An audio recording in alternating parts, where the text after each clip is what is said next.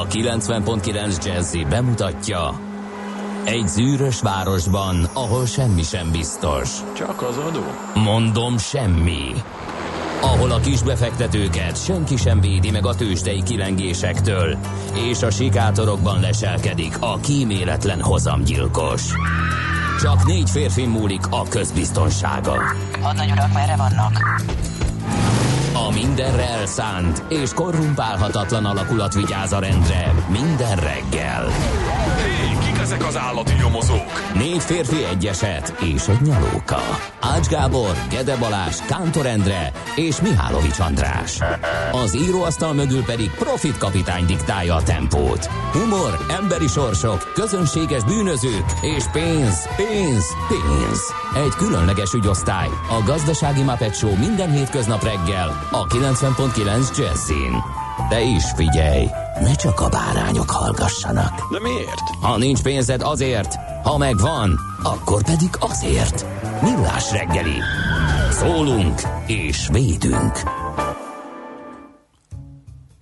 Így is van, szép jó reggelt kívánunk ezt továbbra is, mármint van értelemben továbbra is, hogy eh, tegnap is, meg eh, tegnap előtt is, nem csak, hogy volt millás reggeli, hanem ugyanebben az összeállításban volt, úgy, hogy Kántor Endrével várunk mindenkit ma reggel is a stúdióban. És Ács Gáborral természetesen. Ó, és egy rendkívül fontos szülinapossal. A te nagy kedvenced, úgyhogy most hátradőlök és Egyik nagy kedvence, majd, majd. foglalódat. Kire ja, gondolsz, Kevin Spacey-re? Ne, biztosan, biztosan. Vagy Stanley Kubrickra?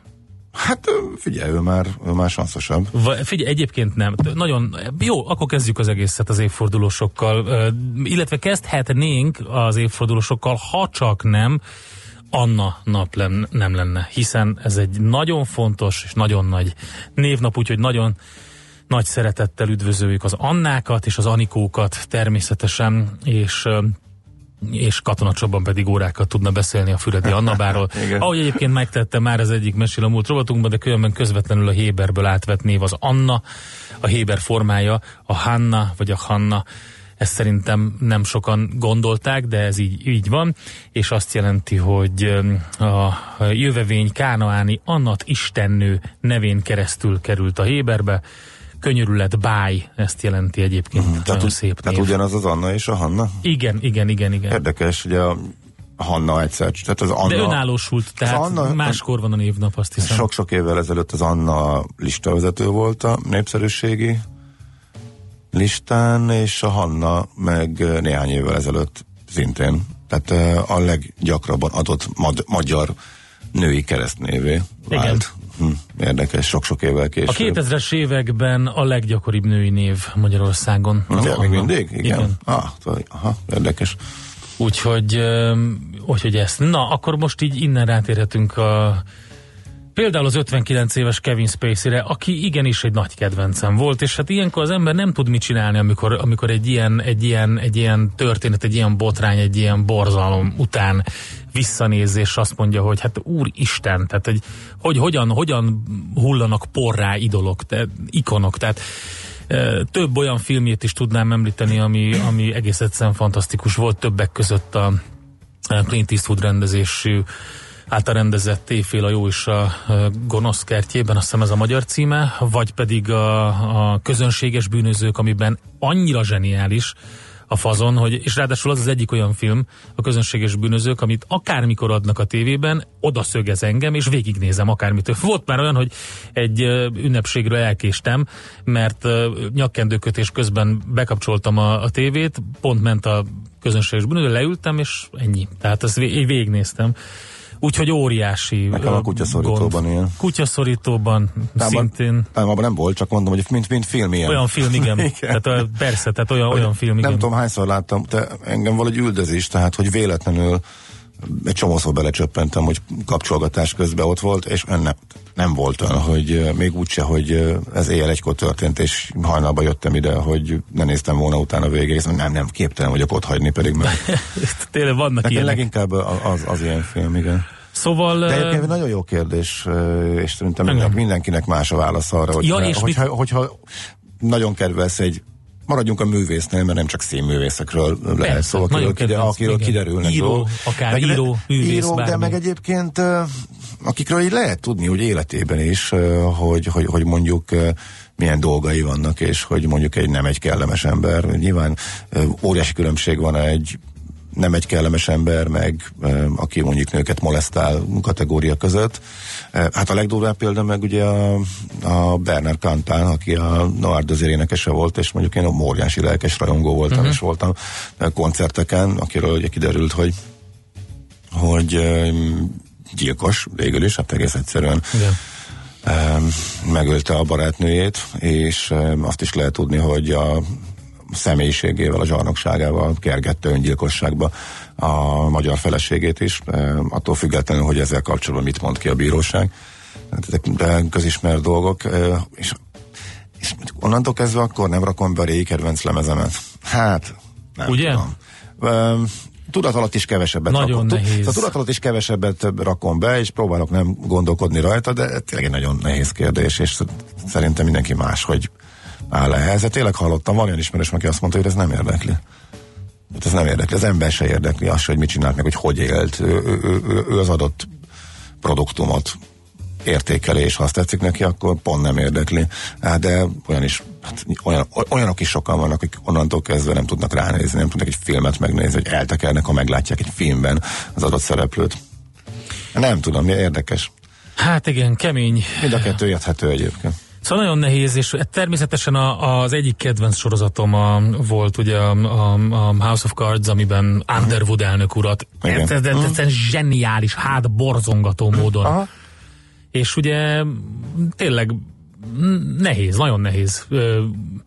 Tényleg az a probléma, hogy a filmjeit, amiket, amiket nagyon szeretek, azokat ugyanúgy meg tudom nézni, de közben ugye mindig ott motoszkál hátul az a, az a kis dolog, hogy hát ez az ember ez miket csinált, és miért, és Ja. na mindegy, szóval nagyon Nem, nem, nehéz. nem, nem.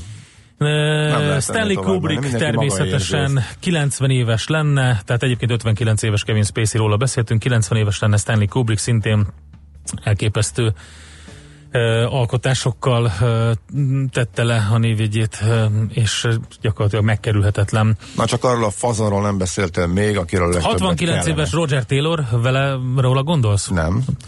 Lesz a kultrovatunkban szerintem a Queen film, mert és a Queen filmnek a bemutatója, mert át minden kritika szerint elképesztő jóra sikerült, Igen. és nagyon-nagyon remélem, hogy tényleg így van, mert Ezzel nagyon várom. lenni, pedig nem szerettem magát a zenekart Öm, túlságosan, úgyhogy Nekem azért ott volt valahol, nem, nem mondtam azt, hogy a kedvenceim közül, de azért én szerettem. Öm, és hát, na mindegy, szóval ott volt elő mindig valahol. én azon lepődtem meg, És akkor a, a csak, ja, csak, mondjad? csak egy fél mondat, hogy én akkoriban olvasgattam sokat az angol zenei sajtót, hát olyan 90-es éveknek az elején, hát elég sok mindent ab- abból tanultam meg angolul, hogy ez mennyire gagyinak számított. Tehát, hogy például egy New Musical Expressbe, hát ez kb. ez a Modern Talking a avonos színvonalon Micsoda? pörgött a Queen. Dehogy. Eh, hát dehogy nem. Emlékszem. Tehát engem is melbevágott, mert nem gondoltam. Tehát ott Szerintem azt rosszul értékelted. nem, azt nem rosszul értékeltem. Az, az, az, az, a ciki benne. kategóriában A Queen. volt. A, a, brit Nem zenei, sajt, a brit zenei sajtóban a kategóriában. 90-es évek elején a ciki kategóriában. 90-es évek elején lehet, hogy kritizálták azt, hogy milyen irányváltásokat vett a zenekar, de szerintem ciki kategóriában soha nem volt. Borzasztó kritikákat kapott az a lemez, amelyiken a, a Breakthrough, meg, meg a, Mhm. Igen. a, a, Ami az egyébként volt egy 90, több szám. 90 környék. sem volt vele problémája, de tényleg agyon cikisztő. Hát nem A az ős Musical- volt, Musical az Express, biztos. Melody Maker. Jó, de hát akkor- ezek az az- angol fanyalgók, ezek Jó, mindig hát is tudom, ott vannak. mindig a- Fanyalgó angolok. Jó, ezek a lapok mindig is híresek voltak arról, hogy a, hogy a, a frissen föltűnt uh, 18 évesekből álló gitárzenekar sztárolja, majd ejti őket 20 éves korukba, ez nyilván ez, ez, ez a vonal akkor is megvolt, és az öregeket úgy nagyjából magasról tett, de akkor is jönnek döbbentő volt. Na mindegy, ki van még? Mert nem jutunk el addig, ahova el kéne Ne, nem jutni. jutunk el addig. Oké. Okay. 75 éves, kérlek szépen, Mick Jagger, angol rock énekes írja róla a lexikon. rock and roll énekes, Rock zenész, roll színész, énekes. dalszerző, producer és üzletember mondja róla, aki egyébként Dartford városában született, mégpedig a Livingstone kórházban. Úgyhogy um, és um, hát figyelj, mindent meg lehet róla találni szerintem, amit az ember akar.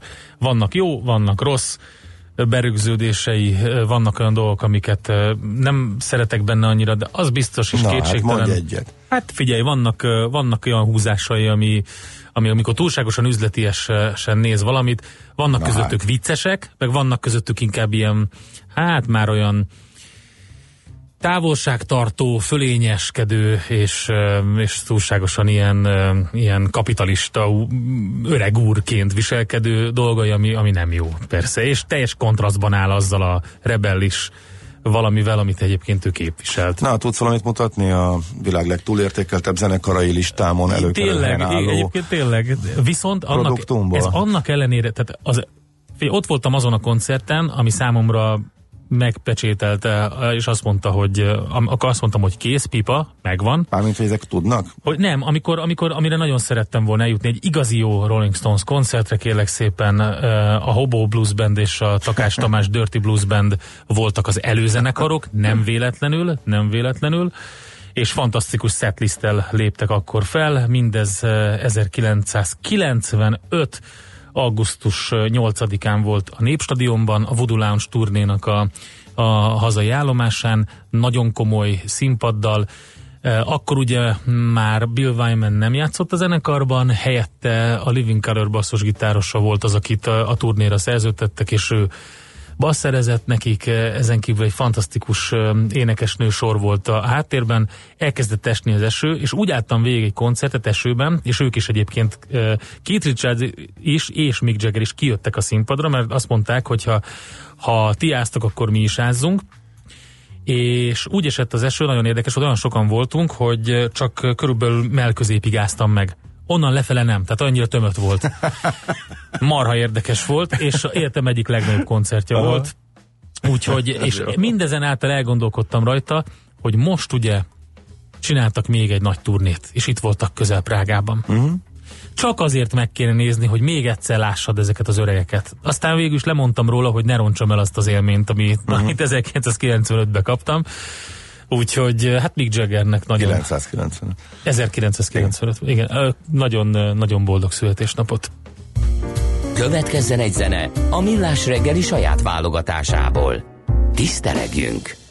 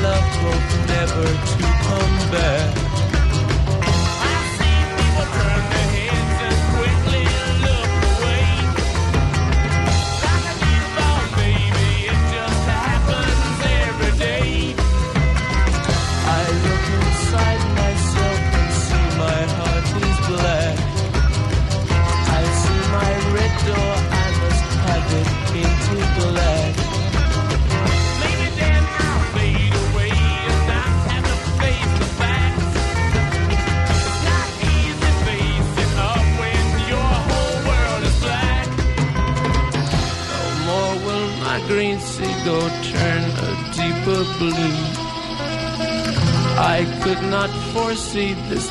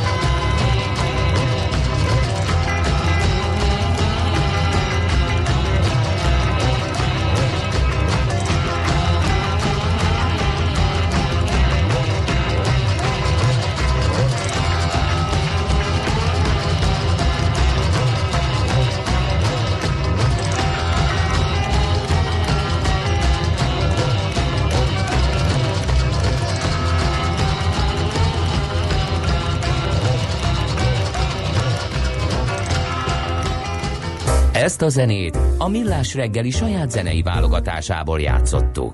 Hol zárt?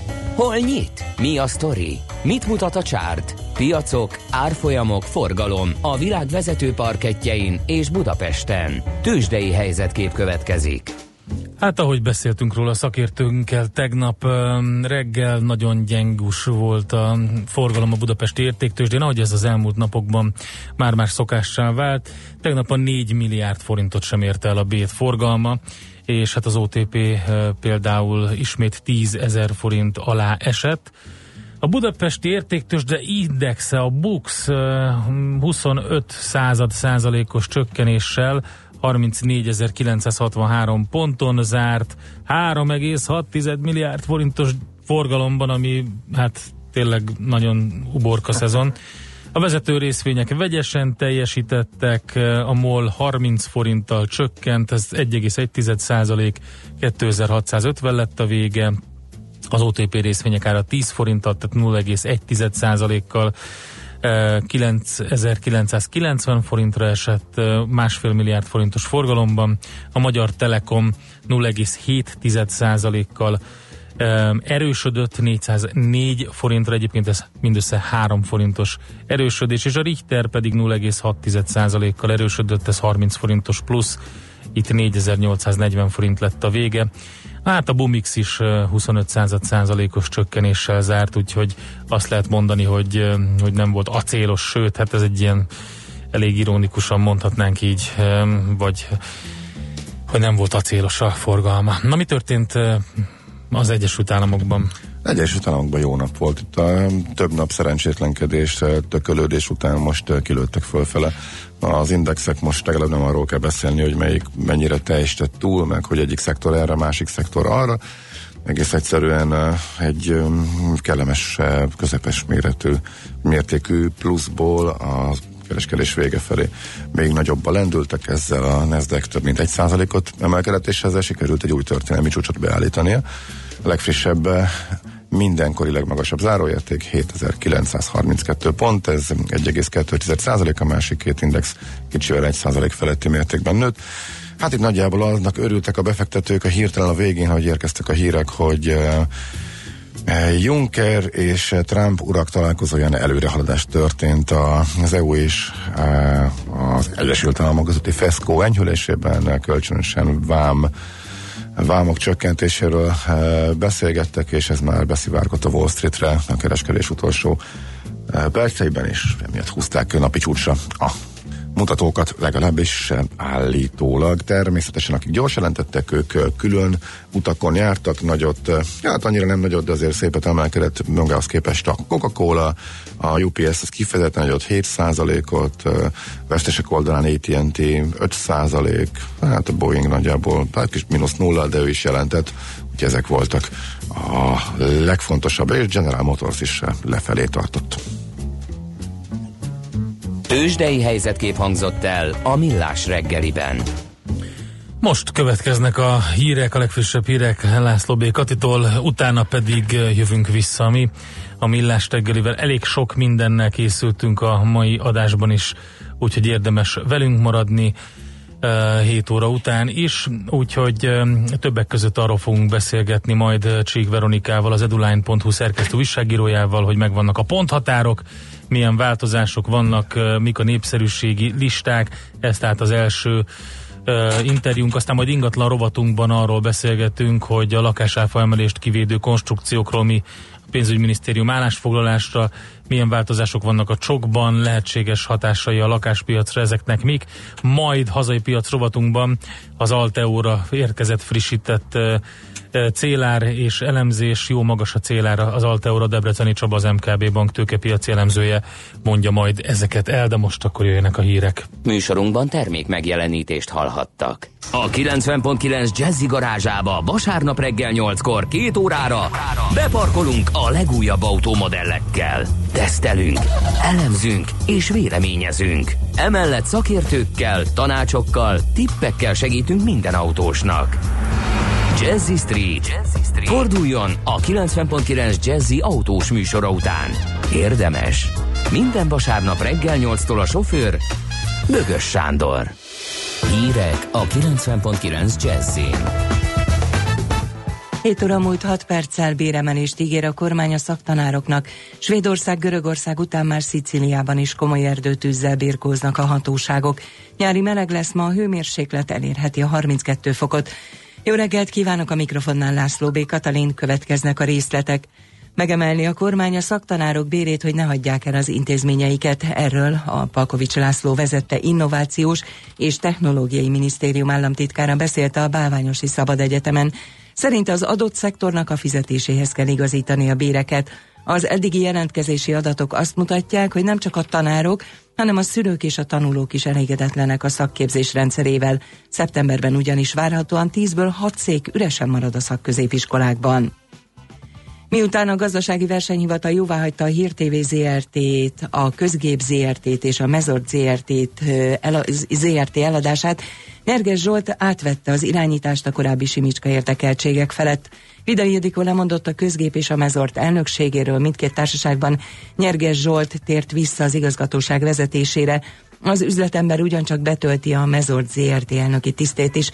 Simicska Lajos a társaság felügyelőbizottságából távozott. Pauvlik László visszatér a Hír TV ZRT vezérigazgatói posztjára. A társaság igazgatóságát megszüntették Fonyó Károly eddigi elnök és Faragó Csaba eddigi vezérigazgató távoztak a csatornától.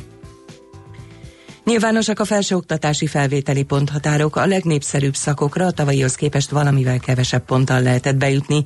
A műegyetemen 416 volt a bejutáshoz kért átlagpontszám, a Corvinuson pedig több mint 425, az eltére felvett átlagpontszám 400 volt. Tovább szedi áldozatait az erdőtűz Görögországban, az áldozatok száma már meghaladja a 80-at, sok embert még eltűntként tartanak nyilván. A tűz terjedését a legtöbb helyen már sikerült megfékezni, de még mindig több száz tűzoltó küzd a lángokkal. A magyar külügy továbbra sem tud magyar érintetről. Erdőtűz pusztít közben Szicíliában is. A földközi tengeri szigeten hétfőn este csaptak fel a lángok riposztó közelében. A tűz már néhány lakóépületet is megközelített. Az olasz hatóságok gyújtogatás gyanújával indítottak vizsgálatot. Bombával oltják az erdőtüzet Svédországban. A pusztító erdőtüzek részben olyan nehezen hozzáférhető helyeken tombolnak, hogy a hatóságok szokatlan eszközökhöz kénytelenek folyamodni. Szerdán a svéd légierő különleges bombát dobott le az egyik lángoló terület fölött. A robbanás elvonta az oxigént, majd a lökés hullám következtében 100 méteres körzetben kialudtak a lángok, mondta a mentő alakulat szóvivője, aki szerint ez egy olyan módszer, amelyet csak a legrosszabb forgatókönyv esetén vetnek be. Végül az időjárásról ma a napos idő mellett már erőteljesebb gomoly felhő képződésre számíthatunk. Több helyen kialakulhatnak elszórtan záporok, lokális zivatarok, néhol felhőszakadás és jégeső sem kizárt. Délután 28-32 fokot mérhetünk, most Budapesten 23 fok van. A hírszerkesztőt László B. Katalint hallották hírek legközelebb fél óra múlva. Budapest legfrissebb közlekedési hírei a 90.9 Jazzin a City Taxi Dispécsejétől. Jó reggelt kívánok a kedves hallgatóknak! Egyelőre folyamatos jó tempóban lehet közlekedni a városban, balesetről, torlódásról még nem kaptunk hírt. Megnyitották a Magyar utcát, a Kossuth Lajos utca és a Reáltanoda utca között, a Reáltanoda utcát pedig lezárták a Károly utcától a Szép utcáig. Az Irányi utca felül a forgalmat a Ferenciek terén át a Kossuth Lajos utcába terelik, a Szép utcát a Magyar utca Reáltanoda útvonalon lehet elérni. Lezárták a belső sávot a Szabad Sajtóúton az Erzsébet híd felé a Váci utcánál, illetve az Asztória irányában is útszűkületre kell számítani, mert távhővezetéket építenek. Mérik a sebességet a 11. kerületi Hunyadi János úton a Feltáró utcánál, ez ott a bevásárlóközpont környékén van. Köszönöm a figyelmüket, további jó kívánunk! A hírek után már is folytatódik a millás reggeli, itt a 90.9 jazz Következő műsorunkban termék megjelenítést hallhatnak.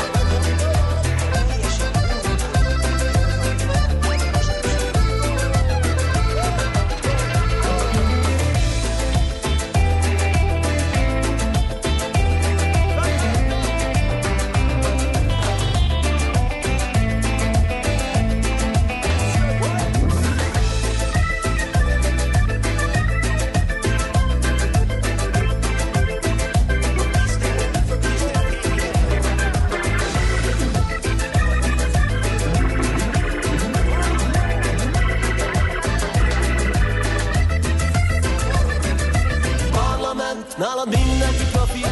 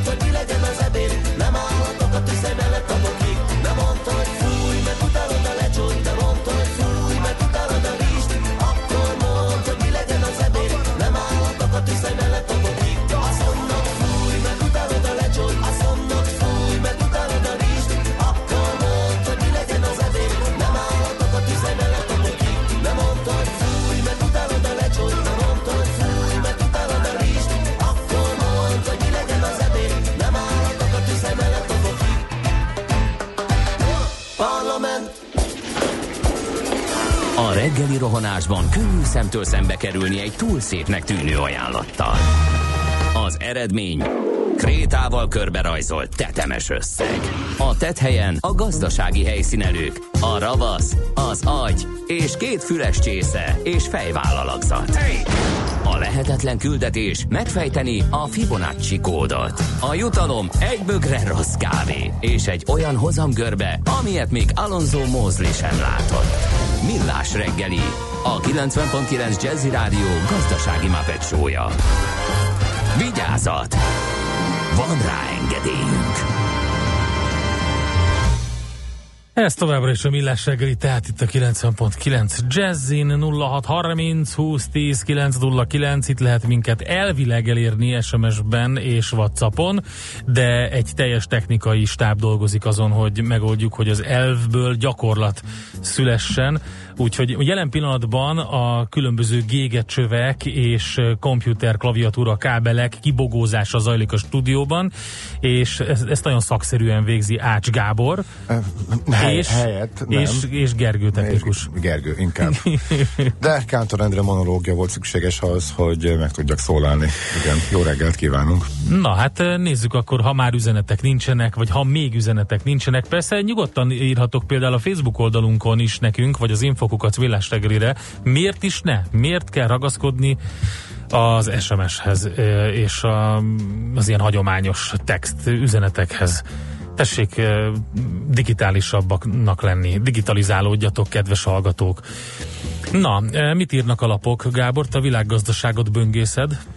Én Isten bizony tettem egy fogadalmat, hogy véletlenül sem fogok... Politizálni? nem. Hergelődni? Az, az nem, nem. Hát, hogy az, az én egyik kis érdeklődési köröm folyamatos hallgatókra erőltetésének, felmerülésének a, gondolatát is minden kedves hallgató elhessegesse magától. Ez lehetetlen. Ezért a mai napon messziről, hatalmas ívben fogom kerülni a fapados kifejezést, és véletlenül sem emelném be Mihálovics gazda szavaival élve a műsor szövetébe. De nem tehetem meg, mert Látod? szembe jön velem a Látod? világgazdaság Egy- című persze, mondtam. szaklap, amelynek a Ezt hatalmas prognosztizáltam vezetőanyaga, a hatalmas vezetőanyaga egy Ryanair-es cikk, a hatalmas fotón egy gurulós bőrönt elsétáló turistaszerűség látható, a kisebb oldalon, a kisebb sávban pedig a... A homlokán az villog, hogy Kanári-szigetek. Ne, ne, ne akarj fölbosszantani, kolléga. Nem vagyok, abba az utcában nem vagyok hajlandó belemenni, hogy erre Jó, persze, nem azért írták, kis magyar nem a mocsába Kanári-szigetek belengedek, miatt. de hagyom magam süpedni, ellenben még Váradi József Misa Vizer érthető módon, de hát mi már sokkal gyorsabbak voltunk, és ezt azon frissében, hogy megjelent a gyors jelentés, tegnap megbeszéltük. Kíváncsi vagyok, tényleg a kedves A- hallgatónk Ákos is küldte, hogy mikor jön ki a tankcsapdának az a feldolgozása, amikor azt éneklik, hogy a Kanári-szigetekre, ha már be van fizetve az útja önnek. Ugye? Van egy ilyen? Nem, még nincs, de szerintem lesz. Úgyhogy Um, a második oldal, tehát nézd meg, az első oldal egy hatal Igen, igen. Az első címlap egy hatalmas Ryanair, a belső címlap pedig egy hatalmas vízer, alatt a Ryanair. Tehát két teljes címlap oldal csak fapadosokkal van tele. Um, Amúgy, őszintén szólva, ami a Ryanairnél zajlik, tehát így a sztrájk és illet, illetve a munkavállalókkal, ahogy tárgyalnak, nincs ezzel probléma. Tehát tegyük, te, zárójelbe téve, amit eddig mondtam, ami tegnap történt, és nem feltétlenül lapszemléhez tartozik, mert ez közismert információ, ez nem valami exkluzív, amiket szeretünk alapokból kiemelni. Azért azt- azt érdemes tudni, tehát nagyon durva, illetve hát ezt majd elemezgetik nyilván megfelelő szakértők, hogy milyen tárgyalási stratégiát kell egy cégnek alkalmazni akkor, amikor le akarja törni a sztrájkveszélyt. De a Ryanairnek a múltjában van egy olyan esemény, amikor olyan szinten vettek semmibe mindenféle szakszerzeti megmozdulás, meg nem ismerték el a szakszerzeteket, hogy odáig fajult a balhé, hogy napokra bezárt a Dublini reptér. Eh, Tehát ennek már jó pár éve. A legfrissebb most az, hogy elismerik a szakszerzeteket, akik eh, keménykednek, és a sztrájkokra úgy, uh, úgy reagált a, a cég, hogy azt mondja, hogy hát mivel ti sztrájkoltok, ez már árt a, hé, a cég hírnevének, és miattatok kezdtek el csökkenni uh-huh. a foglalások őszre. Ezért innen Dublinból elviszünk hat gépet, és kirogunk pilótákat, vagy át mehettek más bázisra. Most ez a mehettek más bázisra azért nagyon durva, mert a legfőbb követelésük a pilótáknak, hogy ne szórakozzanak velük, és pakolgassák jobbra-balra össze-vissza korlátlanul a bázisok között, eh, mert hogy nincs életük és eh, valóban magas a fizetésük, itt a munkakörülmények mi- miatt eh, megy a sztrájk, nem pedig a fizetések miatt, amit a cég közöl. Úgyhogy ők kőkeményen beleállt valóban a Ryanair, eh, és amikor így reagál, nem tudom, meddig lehet ezt játszani. A pilóták erre egy újabb sztrájkkal reagáltak, na most ha elraknak még öt gépet, és marad 10, vagy marad Dublinban mondjuk a 30 helyett már csak 20, azzal viszont tutira azt kockáztatja a cég, hogy a saját felség területén, ahova, ahol akkora egy uralkodó, hogy senki nem merte betenni a lábát, ott megjelennek mások. Tehát akkor biztos, hogy a Wizz meg az EasyJet és még több brit légitársaság elgondolkodik, és azt mondja, hát akkor én bemegyek Dublinba. Eddig senki nem, nem merte ezt megcsinálni, annyira erős volt ott a Ryanair, meg kisebb mértékben az Aer Lingus.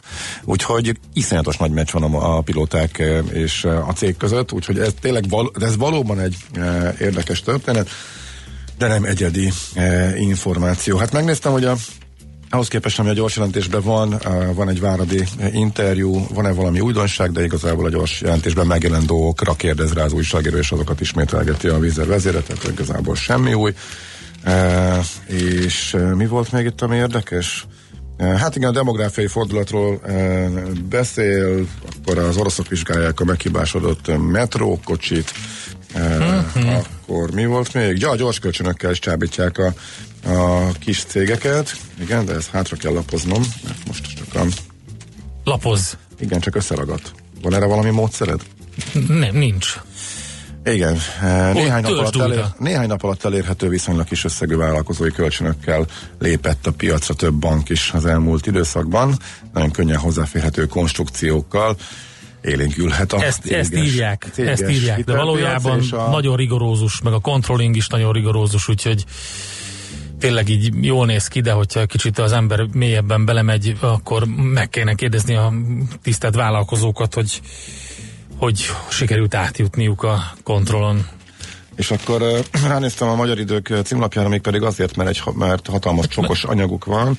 Hát fölmerült bennem, hogy hát ha plusz információkat tudnak Mhm. uh-huh. ahhoz képest, ami eddig kiszivárgott, fogunk a műsorban Nem jellemző erről általában. beszélni, de hát miután a csak bővítése mentőv lehet a kis településeknek címe jelent meg, és egy hatalmas infografika sok számmal, és miután a kormánynak ez egyik kedvenc szivárogtatási helye, ahol, ahol az újságírók valószínűleg zseniális kutatómunkával információkhoz jutnak a Egyértelmű. kabinet környékéről.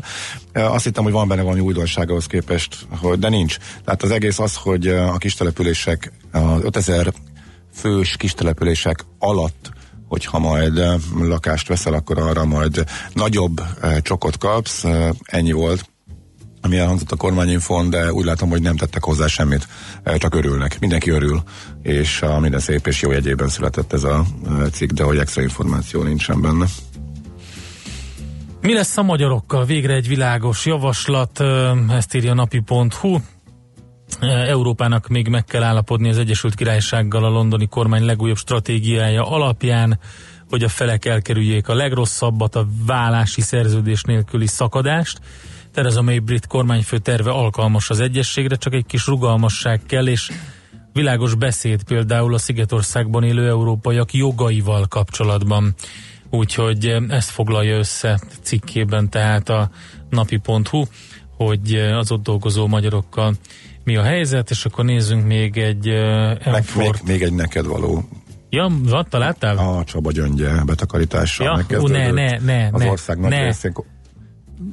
Azt hittem, hogy örülni fogsz. Nem neki, örülök, ez egy... Jó lesz, a, nem, jó ez egy, bor lesz idén. Nem, ez egy hülyeség, amit minden évben megír egy bizonyos nagy pincészet piárosa, és a gyanútlan újságok, hogy kitöltsék a lapoknak a helyét, ugye az üres helyeket megírják minden évben. Rohadtul senkit nem érdekel ez. De érdekel, itt van a címlapon, el lehet olvasni a magyar időkben, tessék. Na jó.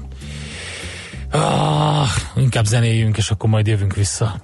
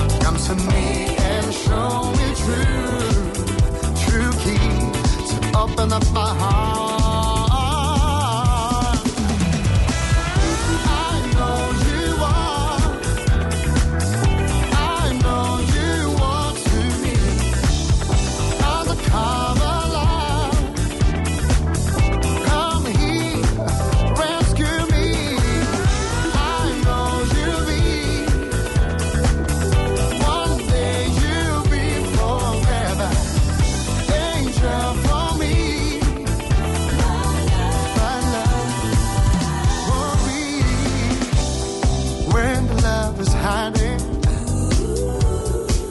I'm asking myself why.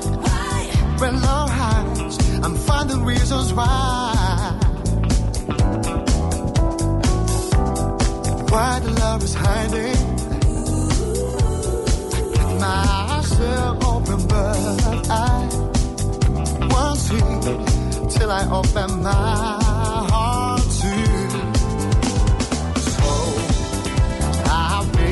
the day when you come to me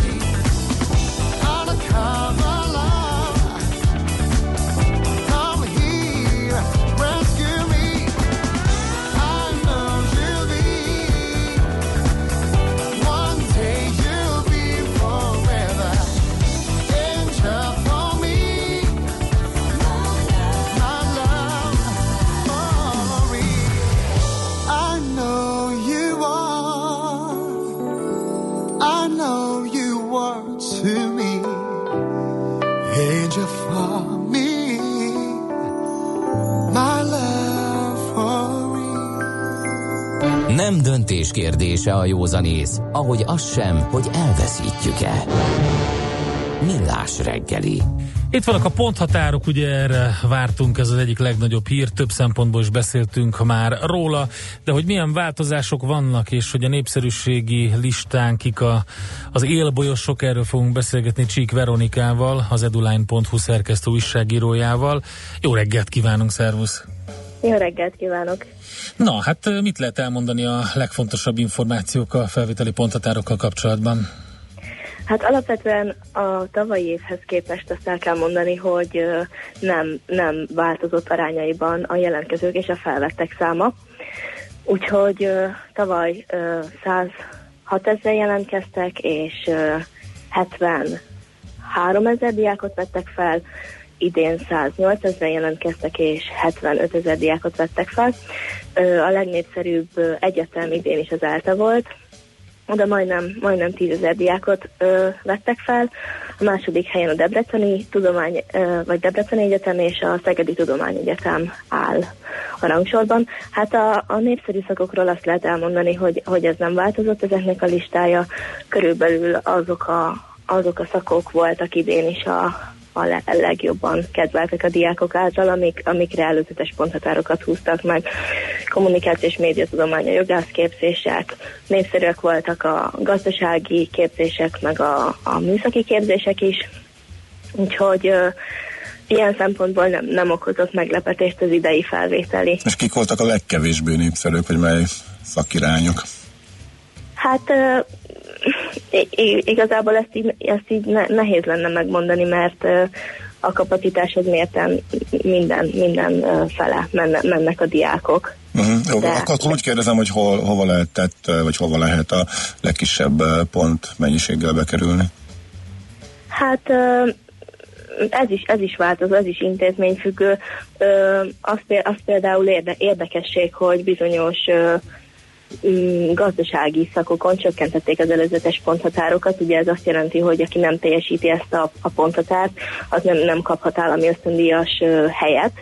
És ugye ezek változhatnak egyetemenként, tehát növelhetnek a, e- ezen az előzetes ponthatáron, de, de a tavalyihoz képest volt olyan szak, amivel, aminél 30 ponttal is csökkentették az előzetes ponthatárt, és így, így jóval többen kerültek be ilyen képzésen állami ösztöndíjas finanszírozási formára. Uh-huh. Hol volt olyan érdekesebb változás, vagy nagyobb elmozdulás az előző évekhez képest, ahogy fölkaptátok a fejeteket, hogy no, ez meg itt Hát, vajon ö, miért történik?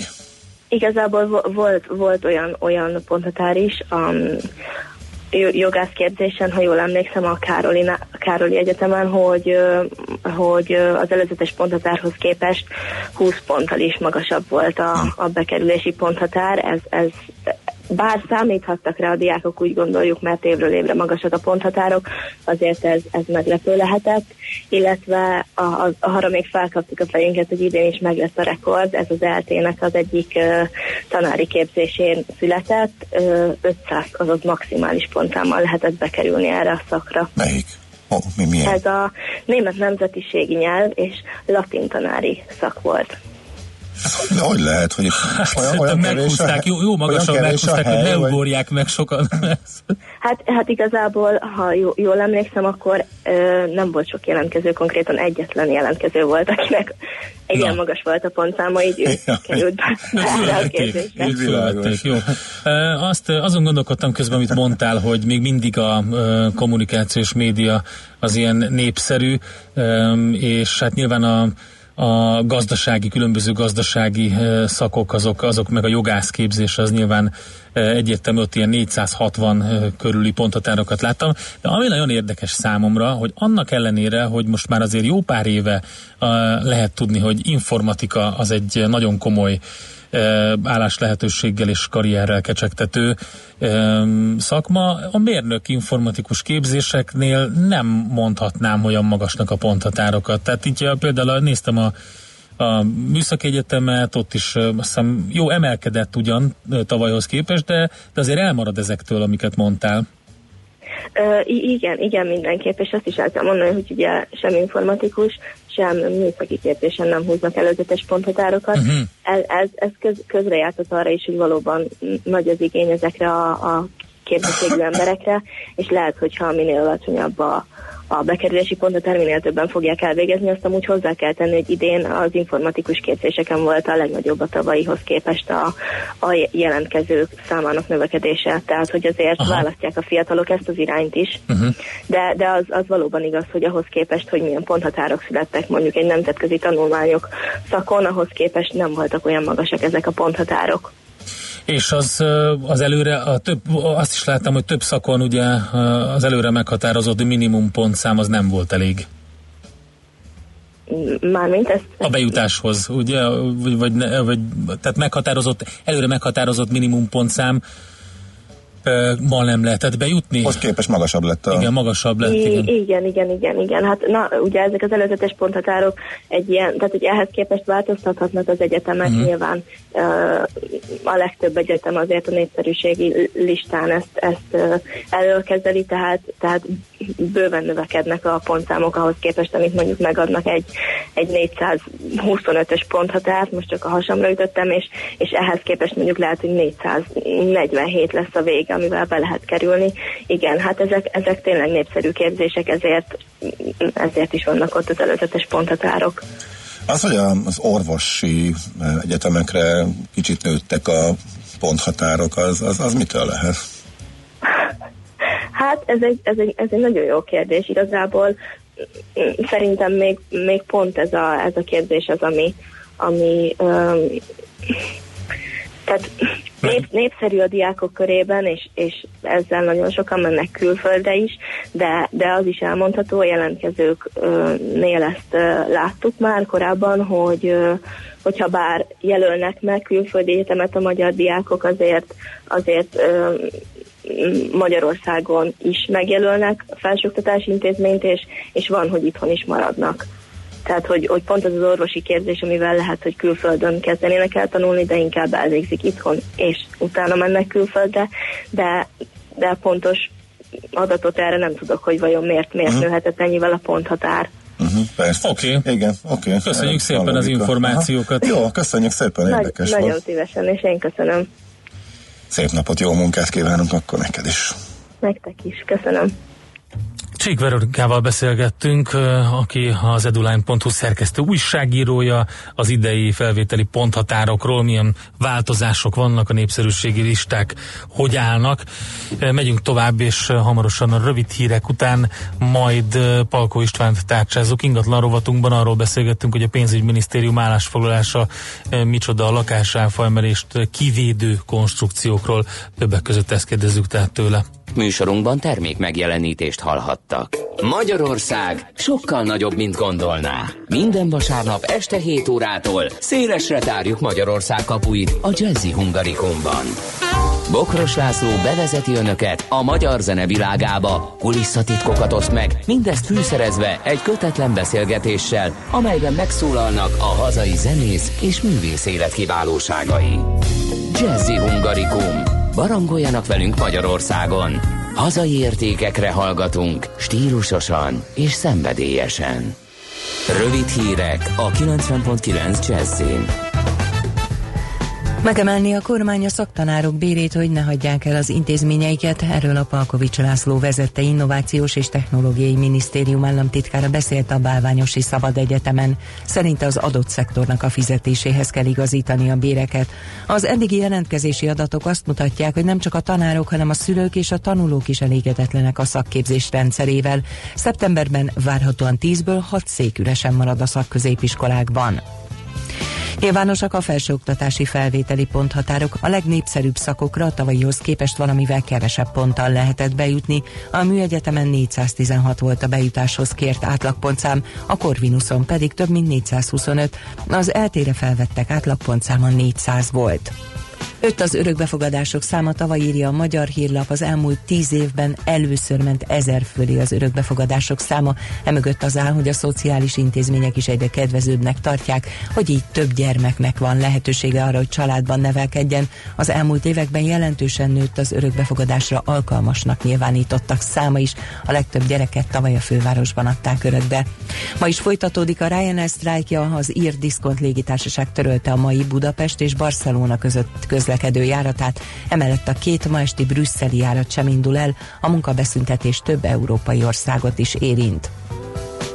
Emelkedik az üzemanyagok ára, a benzin és a gázolaj is literenként 3 forinttal drágul pénteken, így a benzin átlagára 395 forintra, a gázolajé 403-ra nő. A legutóbb múlt pénteken változtak az árak, akkor mindkét üzemanyagfajta olcsóbb lett.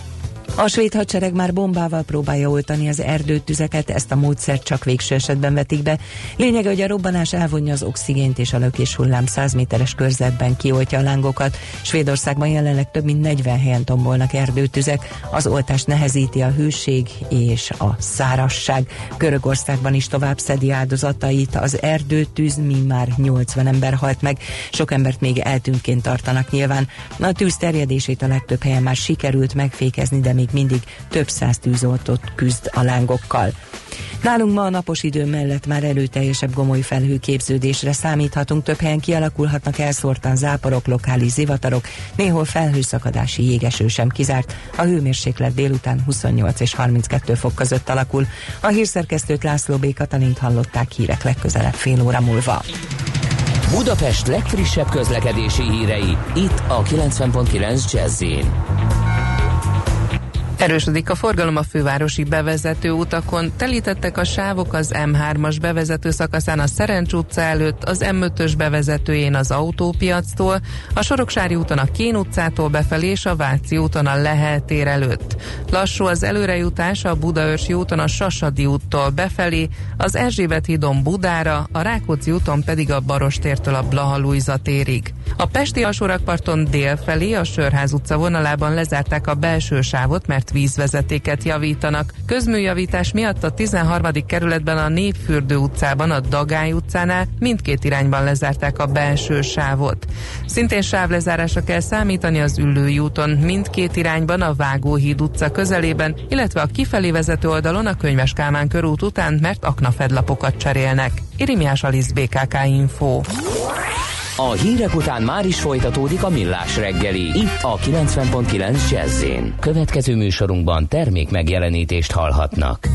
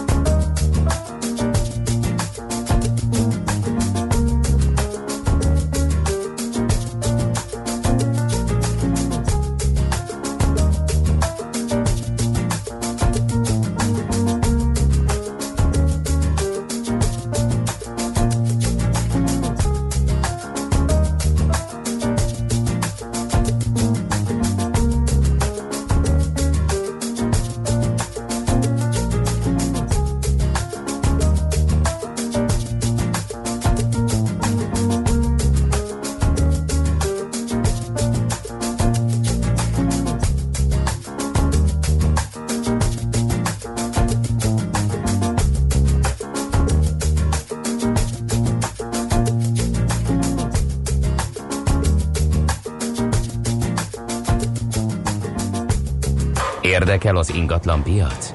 Befektetni szeretnél? Irodát vagy lakást keresel?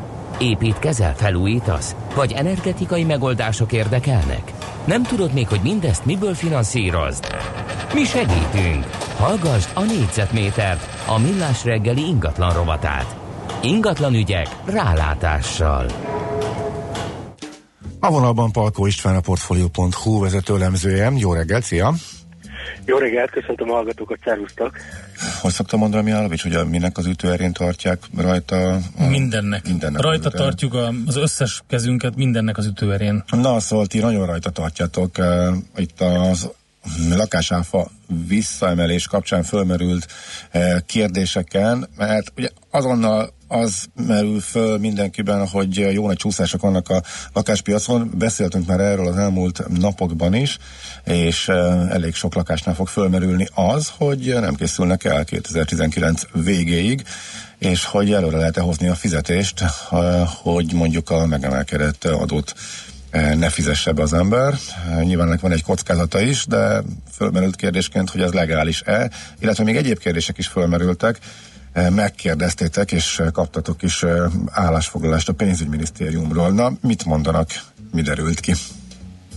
Igen, azért kértünk állásfoglalást a pénzügyminisztériumtól, mert eh, fejlesztőktől, de elsősorban bankoktól is azt hallottuk, hogy nagy a bizonytalanság, ők nem eh, tudják teljesen eh, biztosan, hogy mit lehet és mit nem lehet megcsinálni, ugye a fizetések előrehozatalával annak érdekében, hogy az ne illegális adóelkerülés legyen.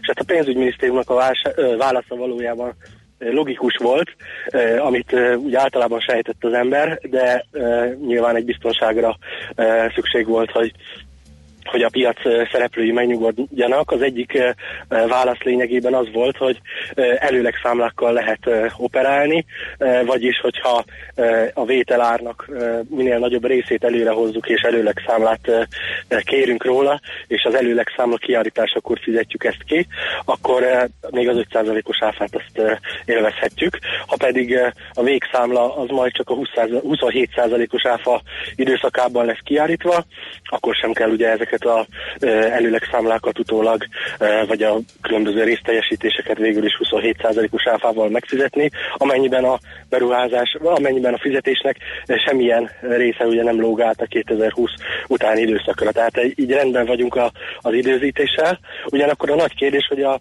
ezt lehetővé tevő praktikák közül ugye melyik eh, eh, fogadható el a, a dohatóság szempontjából, és melyik nem.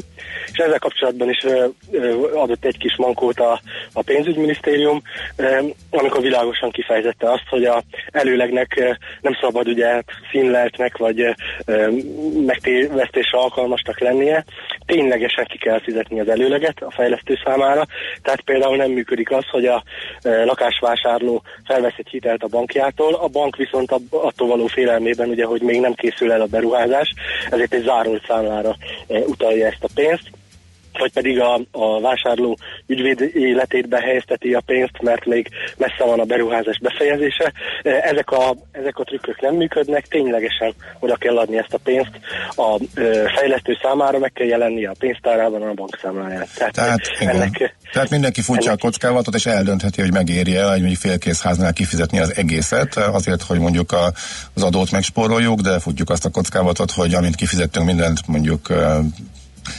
legrosszabb esetben bedől az egész projekt. Egy kevésbé rossz, de mondjuk még mindig kellemetlen esetben átadják egy jó nagy csúszással, és tele van minőségi problémákkal a Így van, így van, ez egy óriási, nem csak, Mhm. nem csak pénzügyi, hanem jogi kockázat is, és és igazából ugye itt értékelődik fel a különböző biztosítékoknak a szerepe, tehát például ö, van egy bank, egy megbízható hitelező, hitelezői kapcsolat például a fejlesztő mögött, a fejlesztőnek mennyire megbízható a múltja, mennyire rendelkezik jó referenciákkal, hogy valószínűleg reputációjára annyira, hogy nem menekül el, vagy nem a legrosszabb állapotban adja át a, a lakást. Ugye bank kétféle kapcsolattal rendelkezik a fejlesztő felé. Egyrészt a vevőn keresztül ő fizeti ki gyakorlatilag a, a vételárat, hogyha lakáshiteles ügyletről van szó. Másrészt pedig a másik oldalon magát az építkezést is finanszírozza, és itt ugyanúgy egyébként bejönnek az árolt számlák. A projektek többsége bank által finanszírozott, és a bankok pedig általában vevői ö, alkalmaznak, és van olyan eset is, amikor mondjuk a beszállítót közvetlenül fizetik ki a, a bankok, úgyhogy gyakorlatilag a bankok rengeteg biztosítókot, óvadékot úgymond alkalmaznak annak érdekében, hogy a pénzüknél legyenek, és hát azért itt is felvetődik annak a kérdése, hogy ehelyett, hogyha az árolt számla ez az áfa szempontjából nagyon zűrös történet, akkor milyen alternatívákat fognak tudni kitalálni a bankok a következő hetekben. Igazából ez a munka még csak most indul, ugye, mert Varga Mihály pénzügyminiszter csak az elmúlt hetekben beszélt arról, hogy biztosan ö, visszaáll a 27%-os áfa. Uh-huh. Tehát itt még óriási ilyen termékfejlesztési és ö, jogi gondolkodás folyik a bankoknál azzal kapcsolatban, hogy miként lehetne ö, a tényleges előlegfizetést biztosítani, úgy, hogy egyébként még az 5%-os áfa mellett fizetjük ki a lakást. Igen, tegnap is beszéltünk egy milyen termékről, meg is, és nyilván jönnek még majd újabb, újabbakkal is a e, bankok. Viszont azóta, hogy kiderült, hogy e, 2019-ben vége a kedvezményes áfa időszakának a négy év után visszaemelkedik. Arról is elkezdtek csapodni az információk, hogy e, helyett mivel fogják támogatni a lakásvásárlókat, és e, a csok növelése, illetve célzottabb adása, és ezzel kapcsolatban is jöttek e, egymástól eltérő időszakokban információk. Mi az, amit ezzel kapcsolatban biztosan lehet tudni, illetve mire számít az, hogy mikor érkeznek még, mikor lesznek konkrétabb infók? Hát az biztos szerintem, hogy a csoknak a jogosultsági körét, annak az összegét csökkenteni nem nagyon fogják. Inkább lesznek olyan plusz juttatások, amelyek célzottabbá teszik, ahogy említetted, tehát például a, a ö, 27%-os áfa miatti lakásár növekedést, azt a befektetőknek valószínűleg majd le kell nyelniük, de a családosoknak, akik saját maguk költöznek be a, a lakásba, ők megkaphatják egy csok formájában, egy csokos kompenzáció ö, formájában ezt az összeget, tehát valószínű, hogy a, e, az új lakás vásárlások esetében a családosok egy magasabb csok összeget fognak e, tudni kapni, de ez inkább most még csak találgatás. Van egy ennél egy fokkal konkrétabb információ, erről Gulyás Gergely e, miniszter beszélt, a e, legutóbbi kormányinfon, ugye azt mondta, hogy az 5000 fő alatti települések esetében egy jelentősen magasabb e, csokösszeget, támogatási összeget alkalmaznának a mostaninál. Tehát lenne egyfajta egy ilyen területi vagy település típus szerinti e, szelekció, tehát e, hogyha valaki kisebb településre költözik, akkor magasabb csokra számíthat, hogy most ez pontosan milyen összeget jelent, azt nem tudjuk. Uh-huh. Megnéztétek közben, kigyűjtöttétek az agglomerációban, illetve Pest megyében az 5000 fő alatti településeket, meg hogy hol a legmagasabbak, meg a legalacsonyabbak az árak, és hát elég érdekes e, dolgok jöttek ki. Emelj ki ezek közül nekünk létsz néhányat. Igen, hát mondjuk ö, ö, ami, amire egyből gondol az ember általában a legnépszerűbb települések, azok már bőven 5000 fő felettiek, hogyha valaki például Budapestről való kiköltözésen gondolkodik, de van azért néhány, amelyik ö, még az alatti, de ö, persze hátrányuk, hogy lakáspiaci szempontból ezek azért viszonylag ö, drágák, illetve kevés a, a, a fejlesztői új lakás, tehát ilyenkor saját építkezésen kell inkább gondolkozni valószínűleg, vagy használt lakás vásárlásán, de ezek is viszonylag drága használt szempontból is lo- drága lokációk, például ugye Telki 5000 fő alatti Budapest közvetlen környezetében, vagy Remeteszőlős, ö, vagy ö, Nagy Tarcsa, ö, vagy mondjuk a országosan ismertebbek közül, mint Visegrád, ami már kicsit messzebb van, de, de az olyan ö, egyéb Budapest köz, körüli ö, települések, mint mondjuk Csömör, vagy Budakeszi, vagy Solymár, azok már kiesnek ebből a körből, tehát uh-huh. ide. De mondjuk egy, egy jó cél lehet Csobánka, ami még 5000 fő alatti. Uh-huh. Jó, gondolom az, hogy ezt megjósoljuk, hogy az ingatlanpiacot Bori, milyen irányba befolyásolhatja -e, vagy elindulhat egy olyan, hogy a, a kisebb 5000 fő, fő alatti településeken egyértelműen emelkednek az árak, még akik éppen fölötte vannak ott, meg mondjuk pont a csok miatt csökkenhetnek, ezt talán még korai nem, de lehet, hogy lesz ilyen hatás. Hát valószínűleg megindul most már így a, e felé, ezen való gondolkodás, hogy az eladók és a vevők körében is, és ezek az információk már akkor tudják befolyásolni a lakáspiacot, amikor még a konkrét jogszabály ugye meg sem jelent. De tehát szép lassan e, valószínűleg felértékelődnek a e, 5000 fő alatti agglomerációs e, területek, de én nem számítok azért olyan nagyon nagy hatásra ezen a területen, hiszen azért ugye a kiköltözés számos egyéb tényező befolyásolja az ingázás, e, e, energia és anyagi ráfordításaitól elkezdve a különböző infrastruktúrális ö, tényezőkig, mint ö, oktatás és egyéb. Tehát itt ö, ez egy bonyolult rendszer Mhm. nyilvánvalóan, de hogy szép lassan azért kezd a lakáspiac is alkalmazkodni ezekhez a apránként csepegtetett információkhoz. Uh-huh. Meg még várunk rengeteg információt. Nyilván a használtakra emelhetik a csokot, erről van valami plegyka, vagy bármi, hallottál erről? Hát úgy általánosságban nem hinném, hogy a használatnál lesz ilyen emelés, de, de a több gyerekkel rendelkezők esetében ezt is simán el tudom képzelni. Tehát itt elsősorban nem, arra, nem arról lesz szó valószínűleg, hogy ilyen általános jellegű mindenki számára hozzáférhető, vagy, vagy hát mondjuk az egygyermekeseket is nagyon helyzetbe hozó csak emelésről lenne szó, hanem, hanem valószínű tényleg, hogy a a három gyermekeseket fogják továbbra is favorizálni, illetve a még több gyermekkel rendelkezőt. Illetve ami érdekes kérdés, amit e, mi is sokszor mondunk, hogy nem a harmadik, negyedik gyermekek hiányoznak elsősorban Magyarországon, hanem a másodikak. Tehát számomra az lesz majd a legérdekesebb kérdés, hogy a második gyermek esetében lesz-e majd egy ilyen jelentős e, emelés, akár egy 5-10 millió forintos e, csokösszeg az új lakások esetében, ami mondjuk már egy jelentősebb motivációs erő lenne a egy gyermekesek esetében arra, hogy második gyermeket is vállaljanak. Uh-huh. Oké. Okay. Jól van. Köszönjük szépen. Szép napot kívánok. Ismét nagyon hasznos információkat eh, kaptunk. Jó munkát. Köszönöm, minden jót, Szia. sziasztok vissza! Palko Istvánt hallottátok a Portfolio.hu vezető elemzőjét. Négyzetméter ingatlan ügyek rálátással. A millás reggeli ingatlan rovata hangzott el. Pár üzenetet a hallgatóktól. Hát igen, igen, igen, igen. Mindjárt csak a futárnak a ez még reggeli csak olyan jó pofa volt, jó reggelt késésben vagyok, nagyobb a forgalom és e, ilyen későn. E, F, a boldog szerelmes futár egy csodálatos este után, hát erotikus felhangoktól sem mentes e, üzenettel szórakoztatott e, minket már reggel. E, sziasztok, 11-es úton, Békás megyer lámpás keresztevődés előtt Budapest felé a belső sávban egy lerobbant autó áll, mivel nem túl sűrű a forgalom, nincs dugó, de figyelni kell, és e, a, igen, itt van a csak néhány idéznék a trolltól, jó? Ma is kitett magáért, csak későn vettem észre, jött egy neked is például. Csütörtök a Beles bandié. Mi lesz ma a kajarovatban? Bélnövesztő, bélnövesztő. Nem, egyébként a kajarovatban nagyon klassz témánk lesz, kedves trollbarátunk, mert hogy azzal fogunk foglalkozni, hogy milyen pozitív egészségügyi hatásai vannak a sörnek. Jött egy ilyen, hogy na végre, bandi hergelés, ezért ülsz ott, nem? Ezt én kaptam, köszönöm szépen természetesen. Miért, mivel? Ja, azzal hergeltél. Eh, Csak is, még Veszprém környéken is jól hallatszik, ha Gábor köhög. Ez is köszönöm szépen, igyekezni fogok, hogy kicsit távolabb eh, hajoljak.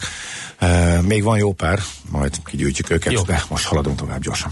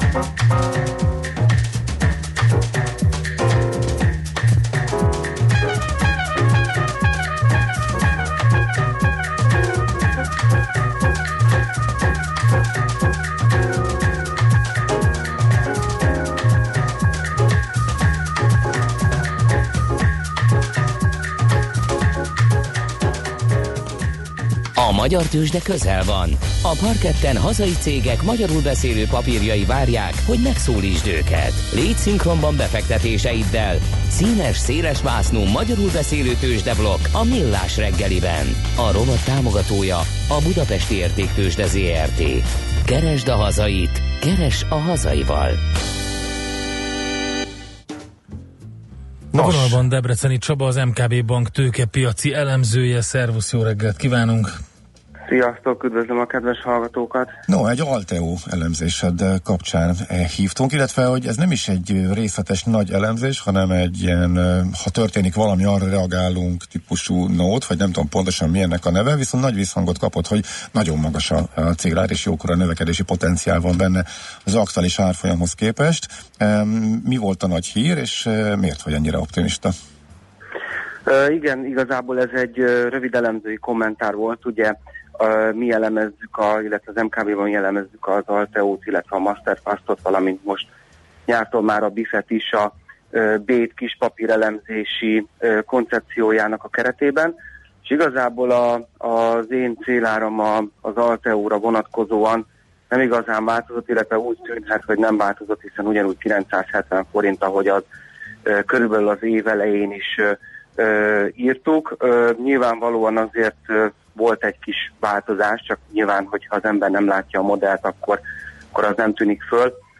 Most annyi volt a bejelentés az Alteótól, hogy ugye egy újabb naperőműves céget szerzett meg, amely céggel majd fel fog építeni egy újabb naperőmű, egy, ugye ilyen kis erőművet, ami naperőműveket naperőművet fog üzemeltetni, ez körülbelül ilyen 7 megawatt névleges teljesítménye lesz ennek az erőműnek, és gyakorlatilag ezzel a, az Alteóban lévő portfólió egy kicsit tovább szélesedik erőmű portfólió, hiszen a naperőművek, amik egyébként tavaly, ilyenkor, tavaly nyáron még szinte nem is voltak a cég portfóliójába, most már körülbelül ilyen 20 megawattra névleges kapacitásra fognak növekedni, és nyilvánvalóan ez egy kicsit emelte a célárakat, vagy emelte volna a célárat, de hát ugye az elmúlt ö, pár ö, hónapban azért a magyar 10 éves húzam is följebb jött, ami nyilvánvalóan a diszkont tényezőn keresztül egy kicsit csökkentette, illetve az, hogy ebben az évben mennyi pénzt költött el az Alteo, és mennyi várható a következő évre vonatkozóan, az is egy kicsit módosításra került, úgyhogy gyakorlatilag 970 forinton maradt a célár. A jelenlegi árhoz képest ez viszonylag egy magas árnak tűnik, célárnak tűnik, de, de itt nagyjából azt kell látni, hogy az a, az a kapacitás, amit mondjuk tavaly nyárig tudott az Alteo elérni a megújuló energiatermeléssel, az ezzel a, az elmúlt, elmúlt hónapokban megszerzett naperőművekkel, ugye három-négy naperőművet szerzett meg, ez gyakorlatilag meg fog duplázni. Tehát ebben a KÁT rendszerben értékesíthető energia és az ebből fakadó árbevétel, illetve EBITDA is azért szignifikánsan növekedni tud, majd természetesen 2019 közepe végére, amikor az összes erőmű üzembe áll.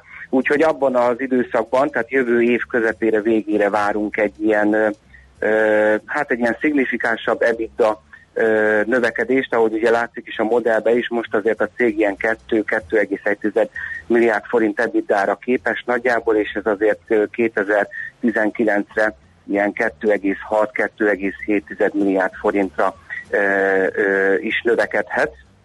Úgyhogy ez mindenféleképpen indokol Aha. egy ilyen célárat. Viszont mitől csökkent az árfolyam? Mert Elég szép, eh, nagyon lassú, de egyértelmű növekedési pályán volt, és csupa jó hír érkezett a cégről, és ez az utolsó is ilyennek tekinthendő. Eh, És mondjuk a tavaly évvégi eh, nyolcadolás, tehát a splithez képest is alacsonyabb árfolyamra került az elmúlt hetekben, és pont ezért is tűnik, ezért tűnt fel annyira a, a magas célár, mert hogy a mostani árfolyamhoz képest nagyobb megtérüléssel kecsegte. Szóval az elmúlt fél évben miért csúszhatott vajon vissza az árfolyam?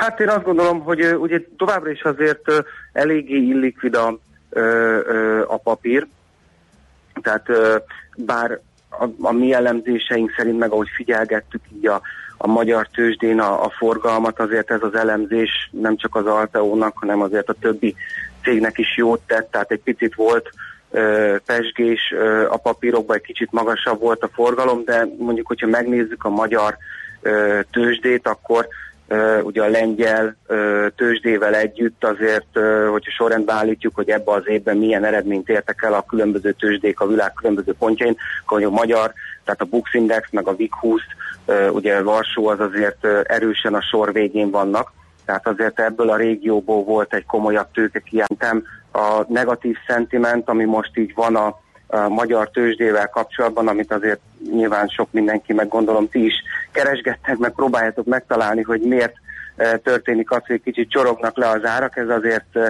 nem hagyhatta, vagy nem hagyta érintetlenül az Alteót is. Tehát én azt gondolom, hogy semmilyen ilyen, ilyen különleges ö, hír vagy ok nincsen, amiatt, hogy csorog le az árfolyam. Szerintem most van egy ilyen általános rossz hangulat uh-huh. így a kelet-közép-európai tőzsdéket kapcsoló, tőzsdékhez kapcsolódóan, és emiatt csorognak uh-huh. le az árak. Oké, okay, világos.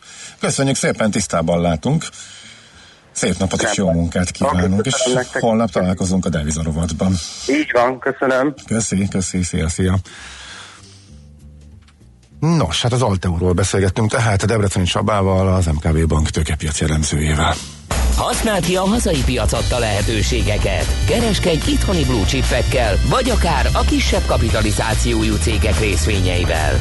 A robot támogatója a Budapesti Értéktősde ZRT, mert semmi sem jobb, mint a hazai. Na, letudtuk a komoly témákat, lehet trollkodni, legalábbis nekem Várkonyi kollega már eh, megjelent a stúdióban, úgyhogy alig várom, hogy belekezdjünk az autós rovatban. Nektek sem kell, már maradt jó sok kérdés, egyébként megpróbáljuk előbb bányászni őket, mert nagyon megbolygatta az állóvizet, vagy hát akkor mondhatjuk, hogy megbolygattuk a múlt héten, és rengeteg érdekes témánk van. A Fiat, Tesla és gyakorlati autós kérdések, így is fogalmazhatunk. Szóval a hírek után jövünk vissza autós rovatunkkal és Várkonyi Gáborral.